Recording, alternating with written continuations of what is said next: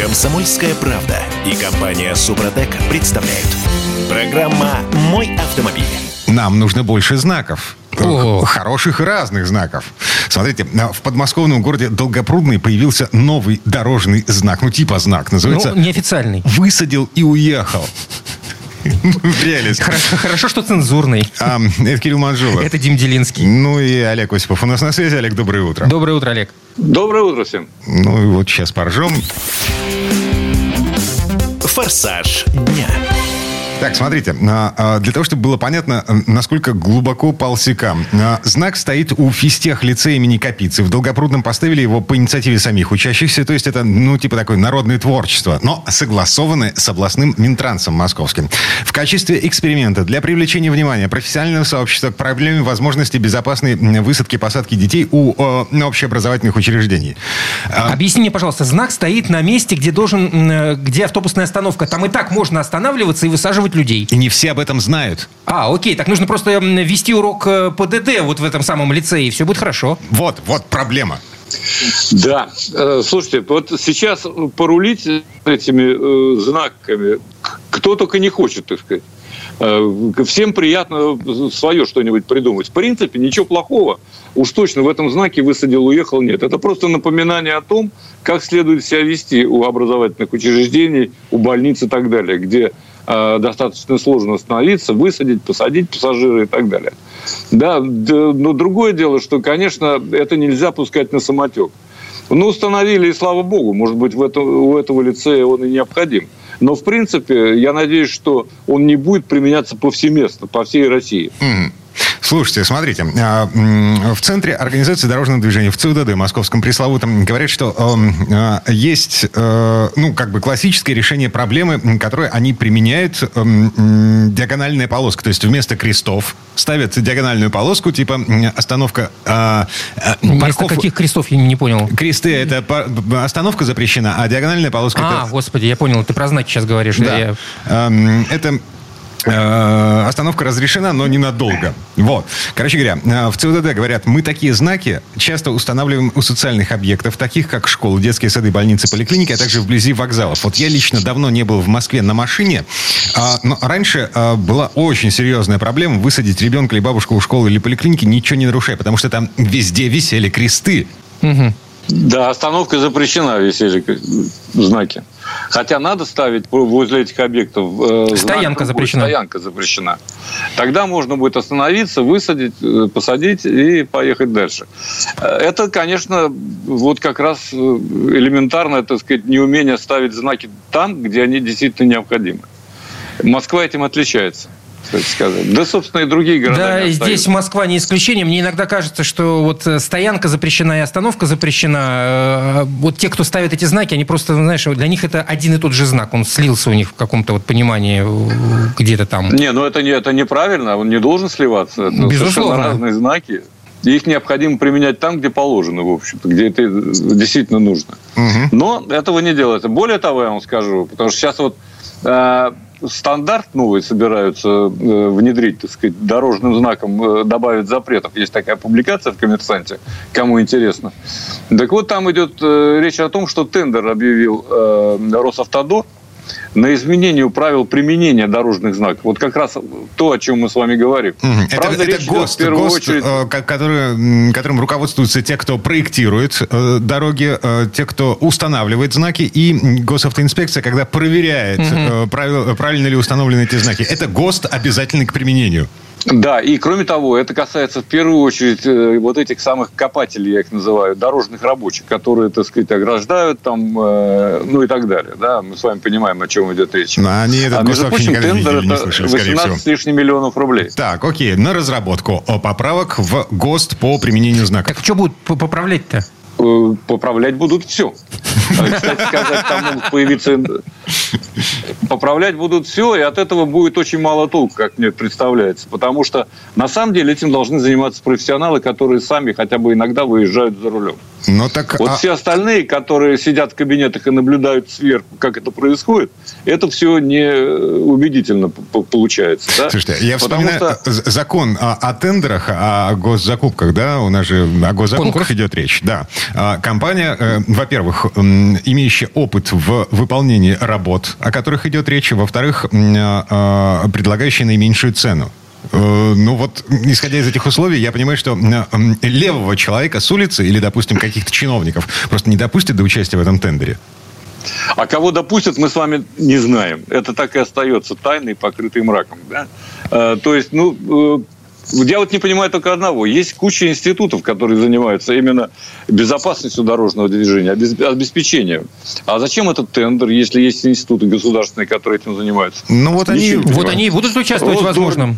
Ну, наверное. Ну, а тендер-то тогда к чему? Ну, хорошо, бог с ним, так сказать. Я просто хочу сказать, что с применением знаков, э, кстати сказать, их надо увязывать еще и с ПДД. Ну, хотя бы вот это э, должно быть понятно всем, кто их разрабатывает. Сейчас вы можете установиться в кармане, э, где парковка написана э, на щите, да, и э, можете нарваться на эвакуацию, потому что до этого стоит знак «Стоянка запрещена». Все. А в правилах дорожного движения, да, м, а, знак парковка не отменяет действие знака стоянка запрещена. Да, конечно. Вот в этом все дело. То есть вот эти вещи надо увязывать. В принципе, то, что сейчас происходит, вот особенно в Москве, поскольку это для меня больная тема, я каждый день здесь езжу, вынужден ездить, да, и, э, конечно, это абсолютно через полосицы. Совершенно несоответствие знаков, разметки и так далее. Одно противоречит другому. Так сказать. Очень сложно разобраться во всей этой э, какофонии знаковой. Я бы так это назвал. Так сказать. И особенно в том, как наносится разметка на полосы. А, В общем, с этим надо что-то делать, но надо, чтобы этим занимались все-таки профессионалы. Это не просто тендер. Это очень серьезная вещь. Обещают, правда, обсудить, устроить некие общественные обсуждения. Правда, э, мне не особенно верится в то, что в этом будут принимать участие все автомобилисты, даже если захотят. И кто-то с их мнением будет считаться. Иначе бы у нас не появилось то, что э, сейчас происходит в Москве. То есть, когда ты не можешь проехать по разметке, не нарушив правил. Мгм. Так, Это я заявляю авто- совершенно э, основываясь на опыте. э, слушайте, да, э, м, э, читаю э, ТЗ из этого тендера, э, значит, э, внедрять передовые прогрессивные подходы к организации движения, которые должны способствовать повышению безопасности движения и пропускной способности дорог, различные ресурсы энергосберегающие технологии, эм, потребности нужно учитывать крупных городов в организационных ограничительных мерах для движения транспортных средств пешеходов, введение которых с помощью существующих знаков разметки невозможно.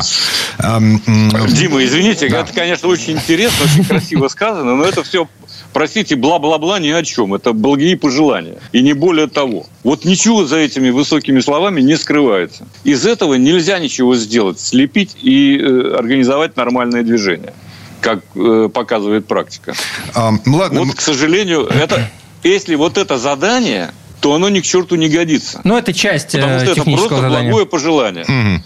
Так или иначе, значит, плановая дата, а, а, которой должен быть готов вот этот пакет поправок в ГОСТ, да, а, 24 год. Ам, И срок вступления, если все нормально, 25-й год, не ранее середины 25-го. Так что будем посмотреть, что называется. Вот, слушайте, а, две минуты до конца этой четверти часа. У нас тут открытие, которое Кирилл Манжул совершил. Открытие по поводу, ты имеешь в виду платных парковок, Да, точнее, да, да, да, оплата этих платных парковок. У нас в Петербурге есть приложение, которое выпустил э, комитет, когда эти платные парковки только запускались. Я, естественно, поскольку пользуюсь э, автомобилем и езжу в центр Петербурга, сразу скачал это приложение и пользуюсь уже им несколько лет. И в этом приложении нет опции, позволяющей мне заплатить за, э, например, полчаса стоянки. Я могу заплатить только за час.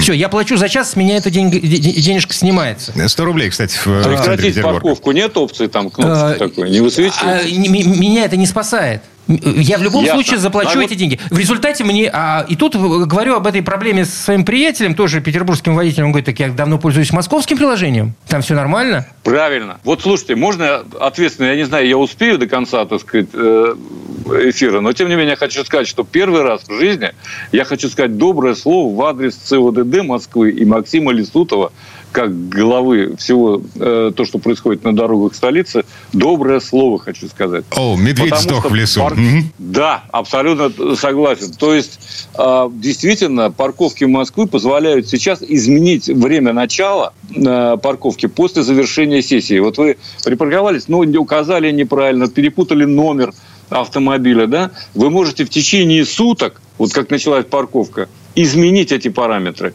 И вам не начислят штраф в размере 5000. Вот это очень важная история. Это дол- должны знать все. Более того, именно парковки Москвы следует скачивать и в Питере, я так полагаю, что и в других городах. Потому что, по сути дела, оно является базовым для парковок России и действует по всей России. И И функционал это у него очень как- важное изменение. Э, И функционал. функционал абсолютно тот же. Да, функционал тот же. Там вы можете совершенно спокойно прекратить парковку, ну, на час, допустим, вам предлагают э, припарковаться, или там на полтора, а вы 20 минут простояли. Пожалуйста, изменяйте парковку, прекращайте. Там высвечивается такая э, кнопочка, прекратить парковку, завершить, хорошо. И все, и вам мгновенно в тот же миг возвращаются деньги, э, те, которые были э, зарезервированы, на э, вот этот счет э, в парковках Москвы. То А, есть это все работает, э, вот сколько я знаю, а это очень часто я этим пользуюсь, работает пока безукоризненно. Олег Осипов был у нас на связи. Олег, спасибо. Спасибо, Олег. Оптимист. Хорошего дня. Да, оптимист. Всем удачи. Ну, а мы вернемся буквально через пару минут. А в следующей части программы к нам присоединится Юрий Сидоренко, автомеханик, ведущий программы «Утилизатор» на телеканале ЧЕ. И поговорим о том, сколько человек может быть в салоне автомобиля и будут ли наказывать за лишних людей. Комсомольская правда и компания Супротек представляют. Программа «Мой автомобиль». А сейчас Тургенева вспоминать будем. Школьную программу. Помните эту жесть от Русички? Образ лишнего человека в русской литературе. Ага, Печорину, Лермонтова, Кирсанов в тургеневских отцах и детях. О, да, помнит. Это Кирилл Манжула. А это Дим Делинский. У- Короче, у- учителя тут играет. Вот вам вопрос. Кто такие лишние люди внутри машины? И накажет ли водитель, если инспектор обнаружит этих лишних людей в вашем салоне, в вашем автомобиле? Эм, э, вот эту тему обсуждаем с Юрием Сидоренко, автомеханик, ведущий программы «Утилизатор» на телеканале «Че у нас на связи». Юр, доброе утро. Доброе. Доброе утро всем. А это вообще законно? Ну, мы как-то вечером в эфире, э, не в Петербурге, не в Москве, это, это вообще вот в прошлой жизни, в другом городе, э, мы в эфире объявили, что хотим купаться. Зачем вы это сделали? Ну, развлечений хотелось. Вечер перестал быть томным. И типа, приезжайте к нам, к редакции, э, подберите нас на машине, будет весело. Э, Выходим из здания, нас ждет копейка. В ней э, парень с двумя девушками, то есть три места заняты, а нас четверо. Эм, А вы предупредили в эфире, сколько вас будет? Нет. Ну, так дружок. Но в эфире нас была толпа, на самом деле. Ну, то есть там три человека было. Как... Ну, ладно, пофигу. Как-то доехали э, в семером в копейке. Э, Я тебе другое могу рассказать. Я в Запорожце семером ездил. Это какая там копейка? Копейка это лимузин. Одного человека засовывали в багажник, а багажник у запорожца находится где? Э, Спереди. Нет, никого мы в багажник не засовывали, но было весело. И мы знаешь, где катались? Мы катались по э, мостам Дворцовой набережной. Красота. Это, знаешь, не А так- сколько тебе было лет, Кирилл, скажи? А, скажу, э, 19. А, ну ладно, тогда простительно. Ладно, бог с ним. 19 лет, там дурости ой, достаточно. ой, в принципе, в более чем. Вот. Ну, вообще-то, конечно, надо ездить э, в том количестве... э, В салоне автомобиля надо ездить именно в том количестве, в котором разрешено заводом-изготовителем. Вообще-то, ну, правильно это так делать. Вот. Но многие не соблюдают этого, но вообще и так надо делать по правилам.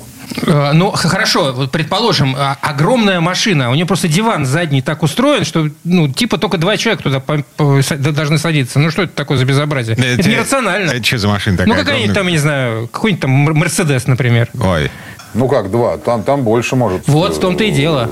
В том все и дело. Не, понятно, что больше. Но смотри, ситуация какая. То есть э, определить количество мест, в котором э, сколько людей должно быть, е- должно ездить в автомобиле, можно очень просто. Заходите в мануал, Это... Ну вот, Так. началось. Ну, а Ну, а как иначе, Дима? Ну, как иначе-то? Мануал это наше все. Там вообще написано все про машину, то, что нужно для пользователя. И там четко указано количество мест э, и количество пассажиров, какие, э, сколько может ездить. Причем там даже масса указана пассажиров. Общая масса, которая может перевозиться внутри салона. Взвесить Пассажиры всех. тоже разные бывают. Взвесить всех перед тем, как загрузить машину. Ну, ну? Ладно, слушайте, гипотетическая ситуация. Я понимаю, что э, я белка-истеричка. В любом случае, я белка-истеричка. Но, смотрите, есть же а, американцы, вот, есть, э, ну, например, э, классическая 21-я «Волга», у которой вместо двух передних сидений передний диван.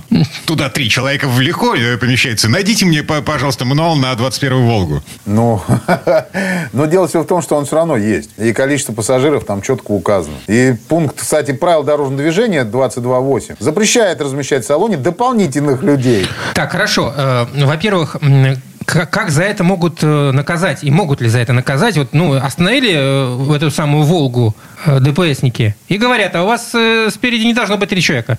Ну, правильно, все, значит, штраф будет. В 2022 году, по-моему, 500 рублей э, вот, за, за подобные проступки. А как называется административная статья? Ну, то есть, э, для того, чтобы я... э, Э, Часть 1 статьи 1223 КАП РФ. э, номер, ладно, понятен. А, а название?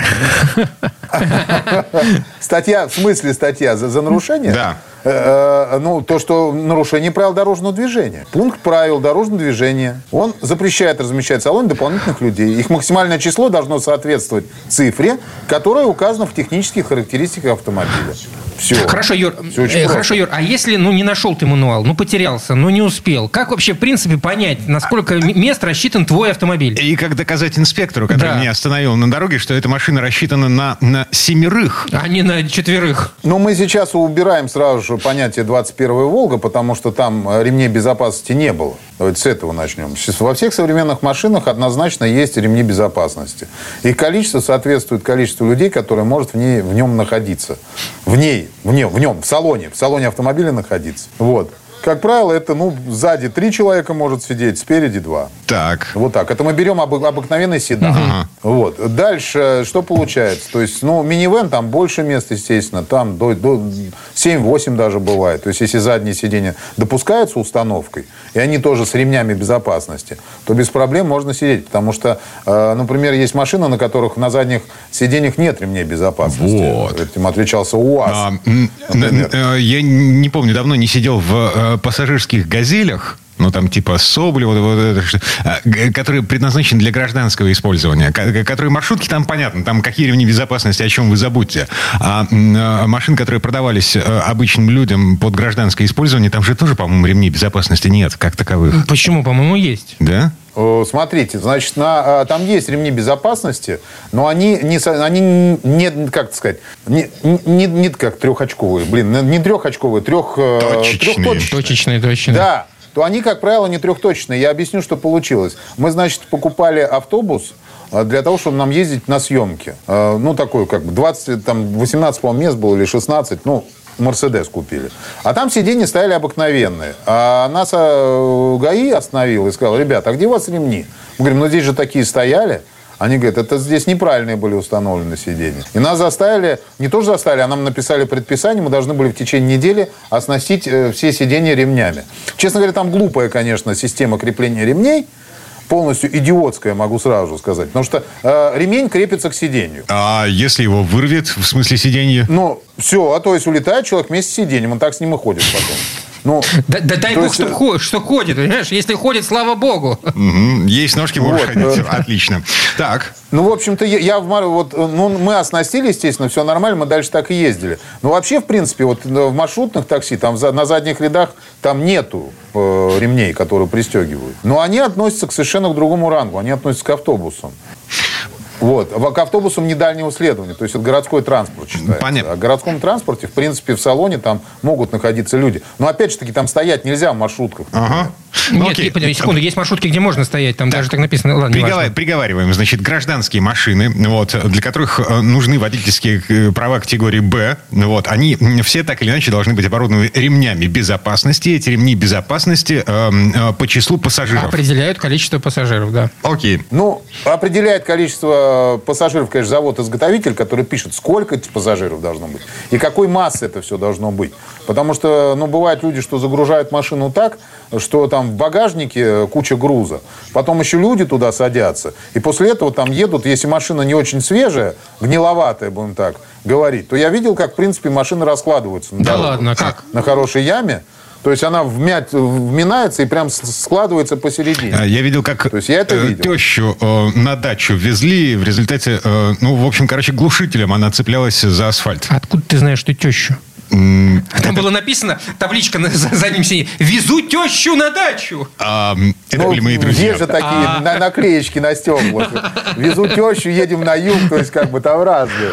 Я видел. Уже. обгоняй осторожно. Да, ну, в общем, ребят, здесь, в принципе, все зависит, конечно, от нашего личного э, понимания вообще безопасности в машине. Смотрите, самое страшное, что может быть, ну, набились вы взрослые, там, бог с вами, вы взрослые люди, набились вы в машину, поехали купаться, но это ваше дело.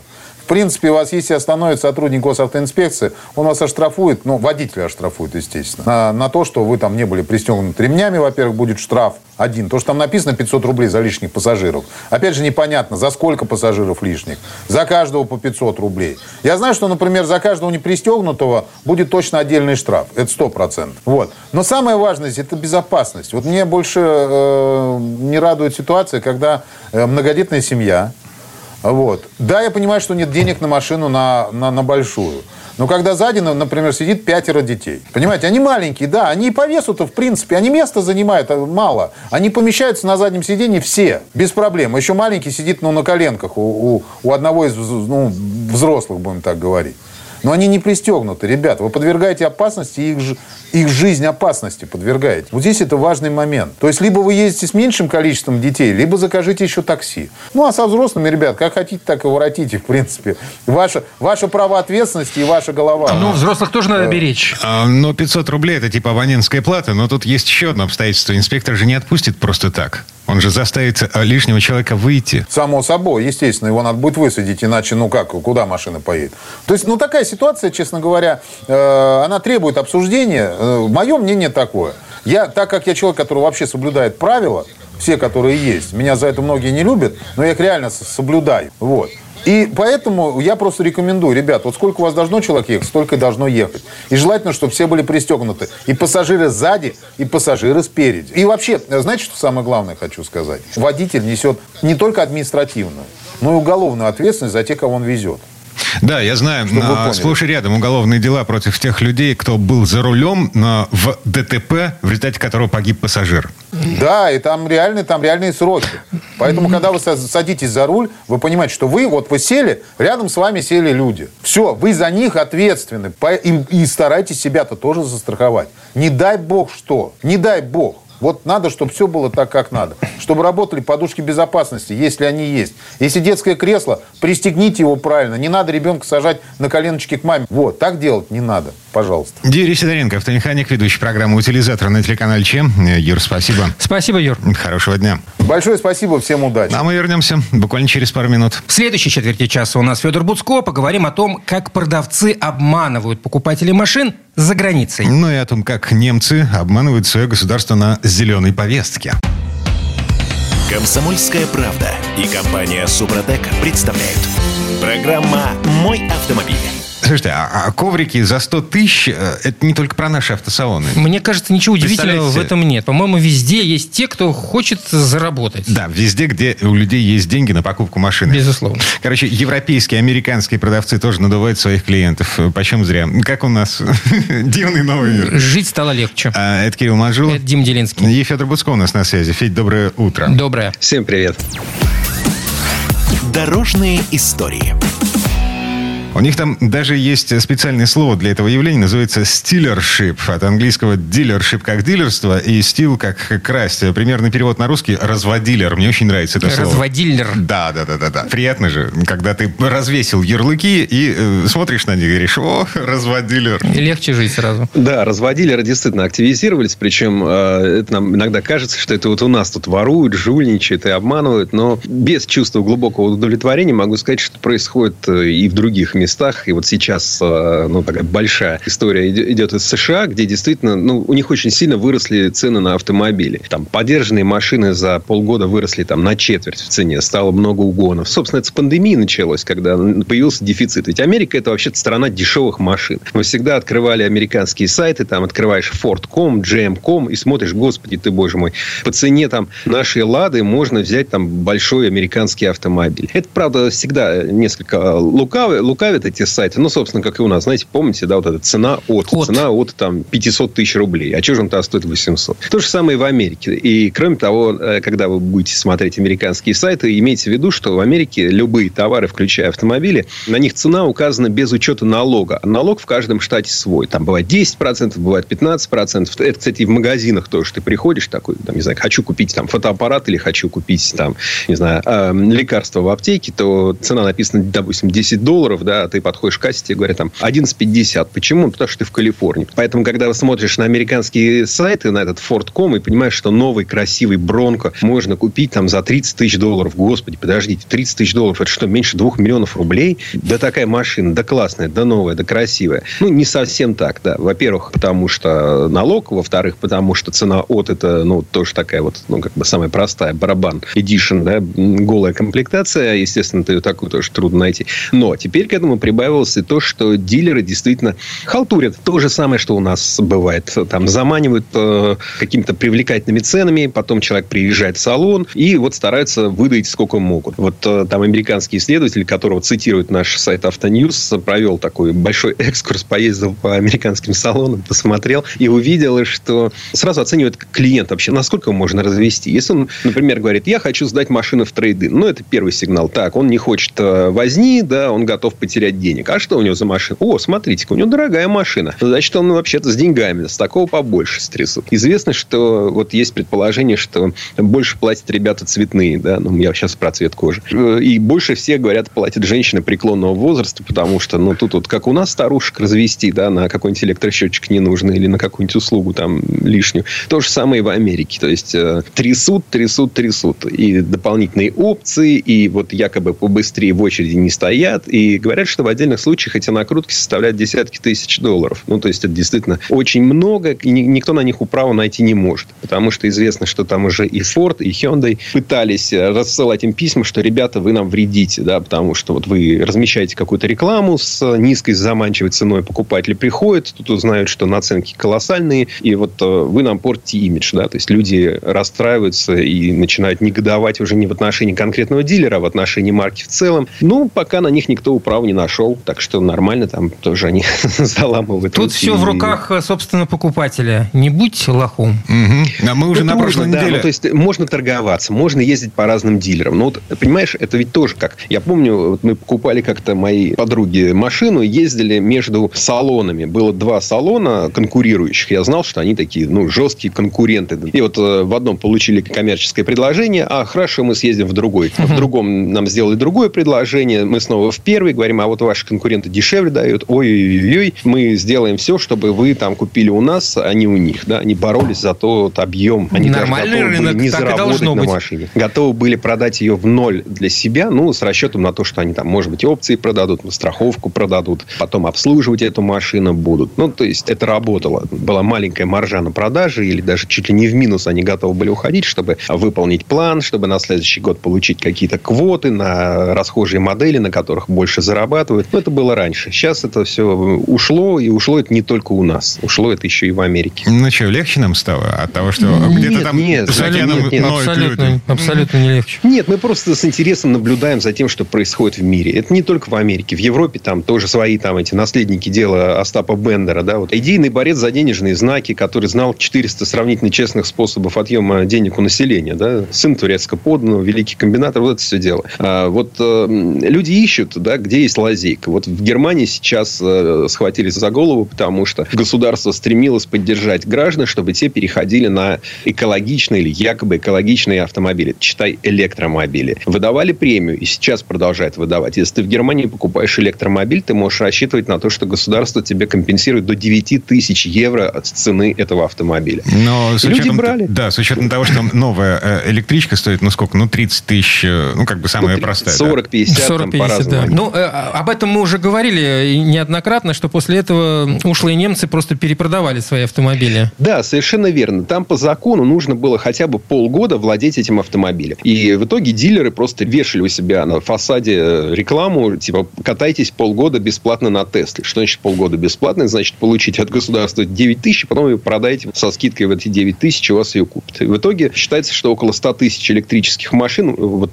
купленных недавно, уже уехали из Германии. Да, а, это все правительство да, Германии. Да, да. щедро. А, по крайней мере, они не стоят больше на учете в Германии. Ну, вряд ли, что они в таком количестве были разбиты и списаны. Это маловероятно. Конечно, речь идет о налаженном бизнесе, который, в принципе, и известно. Ну, правительство платит, платит, граждане зарабатывают. Ну, почему бы нет? А известно, сейчас уже там провели расследование, что из Германии, да и Швейцарии тоже в основном машины уезжали в Данию. В Дании очень высокий налог, и вообще там все довольно дорого в плане автомобилей. И сроки ожидания большие. И, кроме того, там, когда ты покупаешь машину класса люкс, то там э, может быть до двухкратной разницы в цене. Ну, вот э, это такая обратная сторона социализма. То есть, государство сильное, поддерживает бедных, поддерживает тех, кто нуждается, но за счет тех, у кого есть. Ну, как бы вот, вот, вот такая. Мы же за социализм, так что мы, в принципе, должны датчан поздравить с этим. И в итоге немцы сейчас дошли до того, что вот издается закон, что вот этот срок обязательного владения автомобилем продлевается с 6 месяцев до 12. Вот. А если ты и раньше продаешь, то вот верни эту премию от государства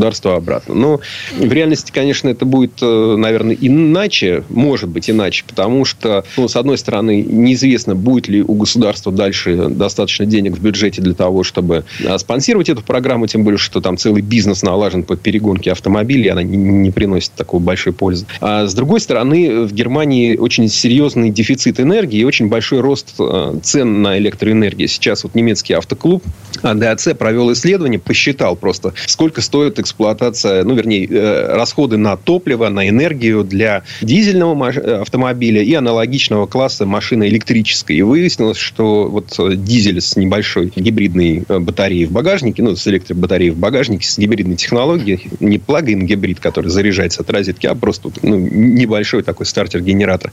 Получается, что владелец электромобиля платит э, столько же за километр, сколько и владелец машины с дизельным мотором. Ну, и к тому же, соответственно, электрички дороже, электрички надо заряжать дольше, это уже накладывает на тебя ряд там сложностей. Если ты живешь, конечно, в частном доме, и на работе у тебя в офисе есть там зарядка, и дома есть зарядка, тогда это все, конечно, здорово. Но если нет, то это тебя осложняет жизнь, и поэтому, в общем-то, ну, как бы нет большого резона покупать электромобили. А вот прикроют ли немцы эту лавочку по там, премии, по перепродаже электромобилей в ближайшее время, неизвестно. Но я думаю, что новоявленные Остапы Бендеры европейского разлива, как и американского разлива, они обязательно себе что-нибудь найдут новое. Но будут датчане ездить не на полугодовалых электричках, а на годовалых. Например. И смотрите, я помню, что был такой момент, когда электричество конкурировало с двигателями внутреннего сгорания абсолютно всерьез. Это было больше ста лет тому назад. И тогда ДВС победил. Сейчас, ну, как бы пока такое ощущение, что зеленая повесточка накрывается медным тазом. Ну, не накроется она, понимаешь? Э, это мы, мы просто говорим о, о проблемах, но это не значит, что нет положительных моментов. Да? Но все-таки это здорово, когда ты живешь в большом городе. И вот, ну, знаешь, я, я, я вот стараюсь не ходить там по Садовому кольцу, особенно там летом, я не знаю, в жару и так далее, когда стоят пробки, ну, там вонь стоит невообразимая.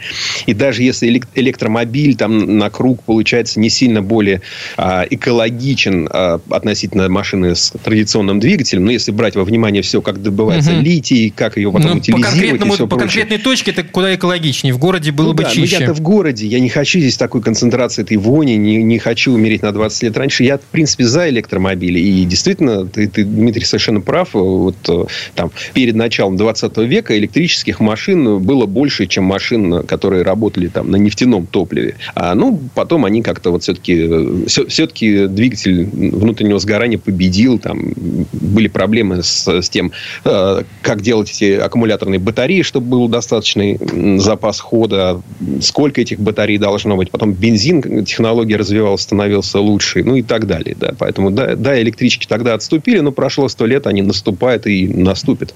Это Федор Буцко, оптимист. Эм, Федь, спасибо, хорошего Спасибо. дня. Всего вам доброго. А мы вернемся буквально через пару минут. В следующей части программы у нас журналист и летописец мирового автопрома Александр Пикуленко. Послушаем историю о самом роскошном из старых BMW. Восьмая серия Гран Туризма. Короче, 850 через пару минут. Комсомольская правда и компания Супротек представляют. Программа «Мой автомобиль».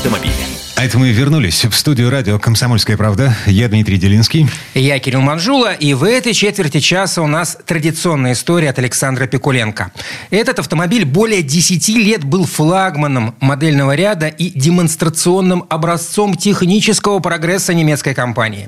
Сейчас же этот Янгтаймер возглавляет список автомобилей мечты любого почитателя BMW старой школы.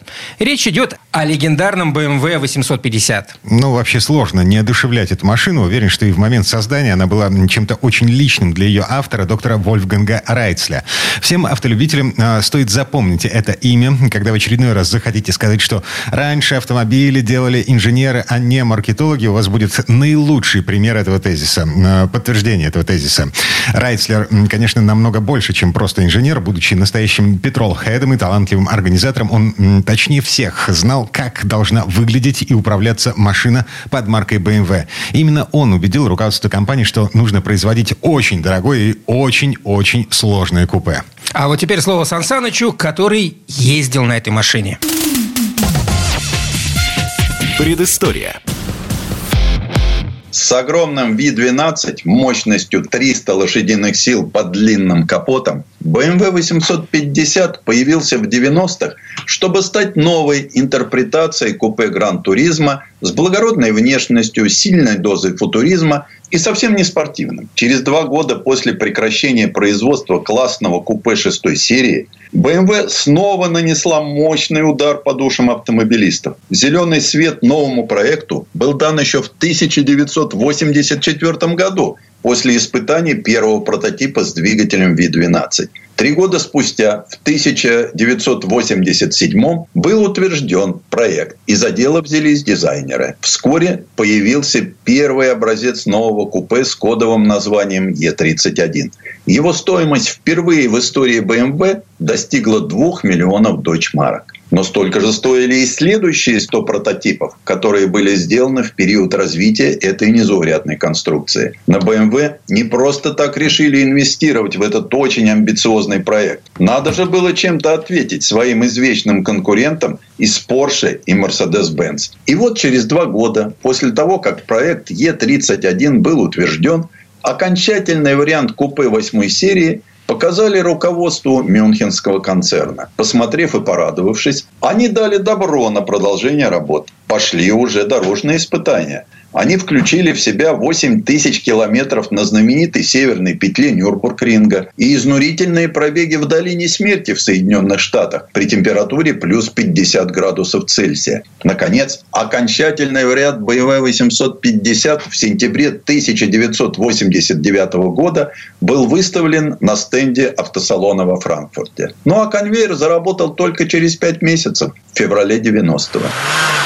Говоря об эстетике восьмой серии, первое замечание тогда и сейчас заключается в том, что это был уникальный силуэт с теми стилевыми решениями, которые стали вневременными. Внешне это выглядело как энергичный спорткар, но в то же время это было далеко от того, что мы видели и знали о семейном стиле BMW. Эстетическое дистанцирование складывалось из тонкой и широкой мордочки и выдвигающихся передних фар. Все это позволило достичь максимальных аэродинамических характеристик CX и длинного силуэта, переходящего в широкое хвостовое оперение с большими фонарями. В профиль были хорошо заметны отсутствие дверных рамок и единственная деталь, перекликающаяся с другими моделями BMW. Это, конечно, изгиб Хофмейстера. А в целом стилисты постарались объединить мотивы шестой серии и BMW M1. Они позволили быть 850 ненавязчивым силуэтом на дороге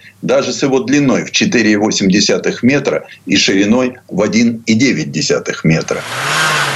Под длинным капотом у пятилитрового Ви-12 не было ничего нового. Он уже давно обжился в моторном отсеке седана седьмой серии. Что же касается его начинки, то сомнений в том, что это технический шедевр, не было ни у кого. С алюминиевым блоком, головками цилиндров и картером агрегат весил всего 240 килограммов. С двумя рядами цилиндров под углом 60 градусов, с кованым коленчатым валом на семи опорах, он был идеально сбалансирован, что, собственно, и отражалось на очень плавной и не очень шумной работе этого мотора.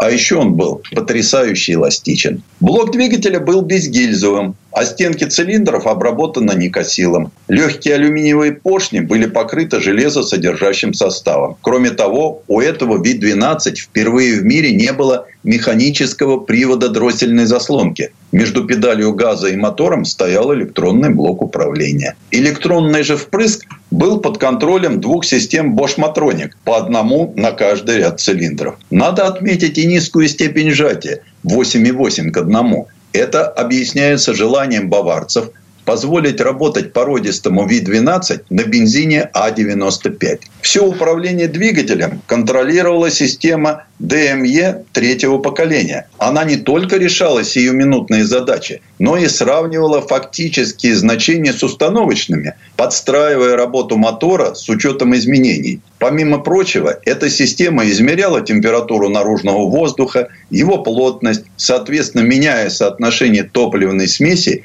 и силу искры зажигания. То есть обороты холостого хода оставались постоянными во время всего срока службы двигателя. И происходило это потому, что ДМЕ могла понимать режим движения, одновременно воспринимая малейшие колебания как нагрузки двигателя, так и сопротивление трения, что необходимо было для корректировки количества и состава смеси. Этот процесс происходил непрерывно с пересчетом данных каждые несколько миллисекунд. А встроенный блок системы самодиагностики постоянно выявлял и фиксировал любые неисправности к моменту появления автомобиля на сервисе.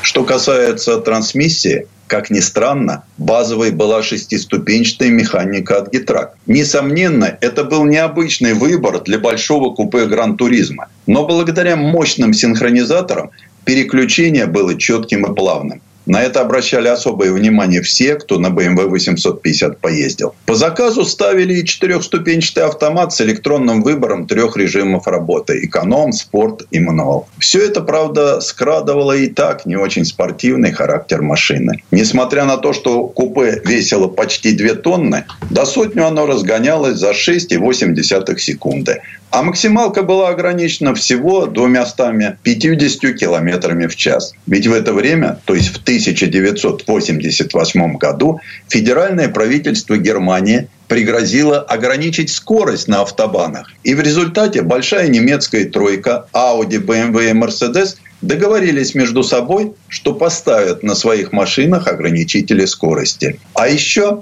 вес и большой мотор не позволял BMW 850 быть уж очень экономичным. При постоянной скорости 120 км в час купе потребляло 10,5 литров на 100 километров.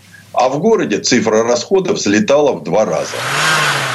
В целом, Хоть 850 и был новым автомобилем, его передняя подвеска была скопирована с пятой серии. И только задняя была абсолютно новой пятирычажкой, да еще с эластокинематикой, что обеспечивало эффект подруливания на задней оси. В этой модели баварцам очень хотелось найти оптимум между комфортом и управляемостью. В этом им здорово помогала система ASC плюс T, которая одновременно корректировала траекторию и контролировала тягу. BMW 850 сразу дает понять, что это автомобиль Гран-туризма, что скорее вопрос роскоши, а не спорта. Развернутая к водителю центральная консоль, любовь фанатов классических BMW здесь возведен в абсолют. Салон напоминает кокпит гоночного болита. Понятно, что нет никаких тачскринов или джойстиков, только кнопки и переключатели. Но все интуитивно понятно и до сих пор работает. Удивление вызвал руль с крайне тонким по сегодняшним мерам ободом. После толстых бубликов, которые мы привыкли держать в современных авто, это крайне необычное ощущение.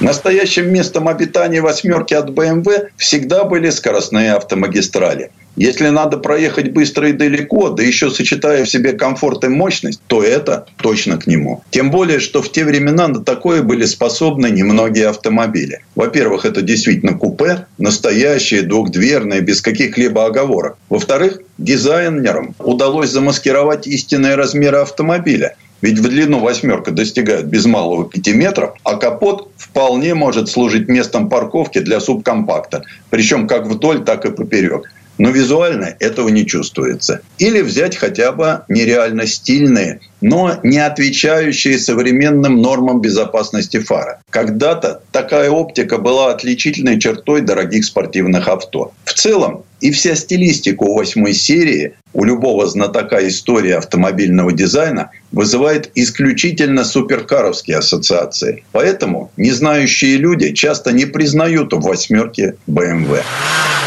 При всем том, что BMW 850 был хорош на широких автомагистралях с пологими поворотами, но по мере того, как дорога становилась уже, а повороты круче, купе становилось все более неуклюжим. То есть становилось понятно, что спортивная езда не сильная сторона этого в целом незаурядного автомобиля. Хотя, что приятно удивляет при езде, это отсутствие шума даже на очень высоких скоростях. И это один из плюсов данного автомобиля. Он выглядит как породистая экзотика, но при этом на порядок надежнее и практичнее. Предыстория. Сан Саныч, спасибо. Это был Александр Пикуленко, летописец мировой автомобильной индустрии. И у нас на этом все на сегодня. Дмитрий Делинский. Кирилл Манжула. Берегите себя. Программа «Мой автомобиль».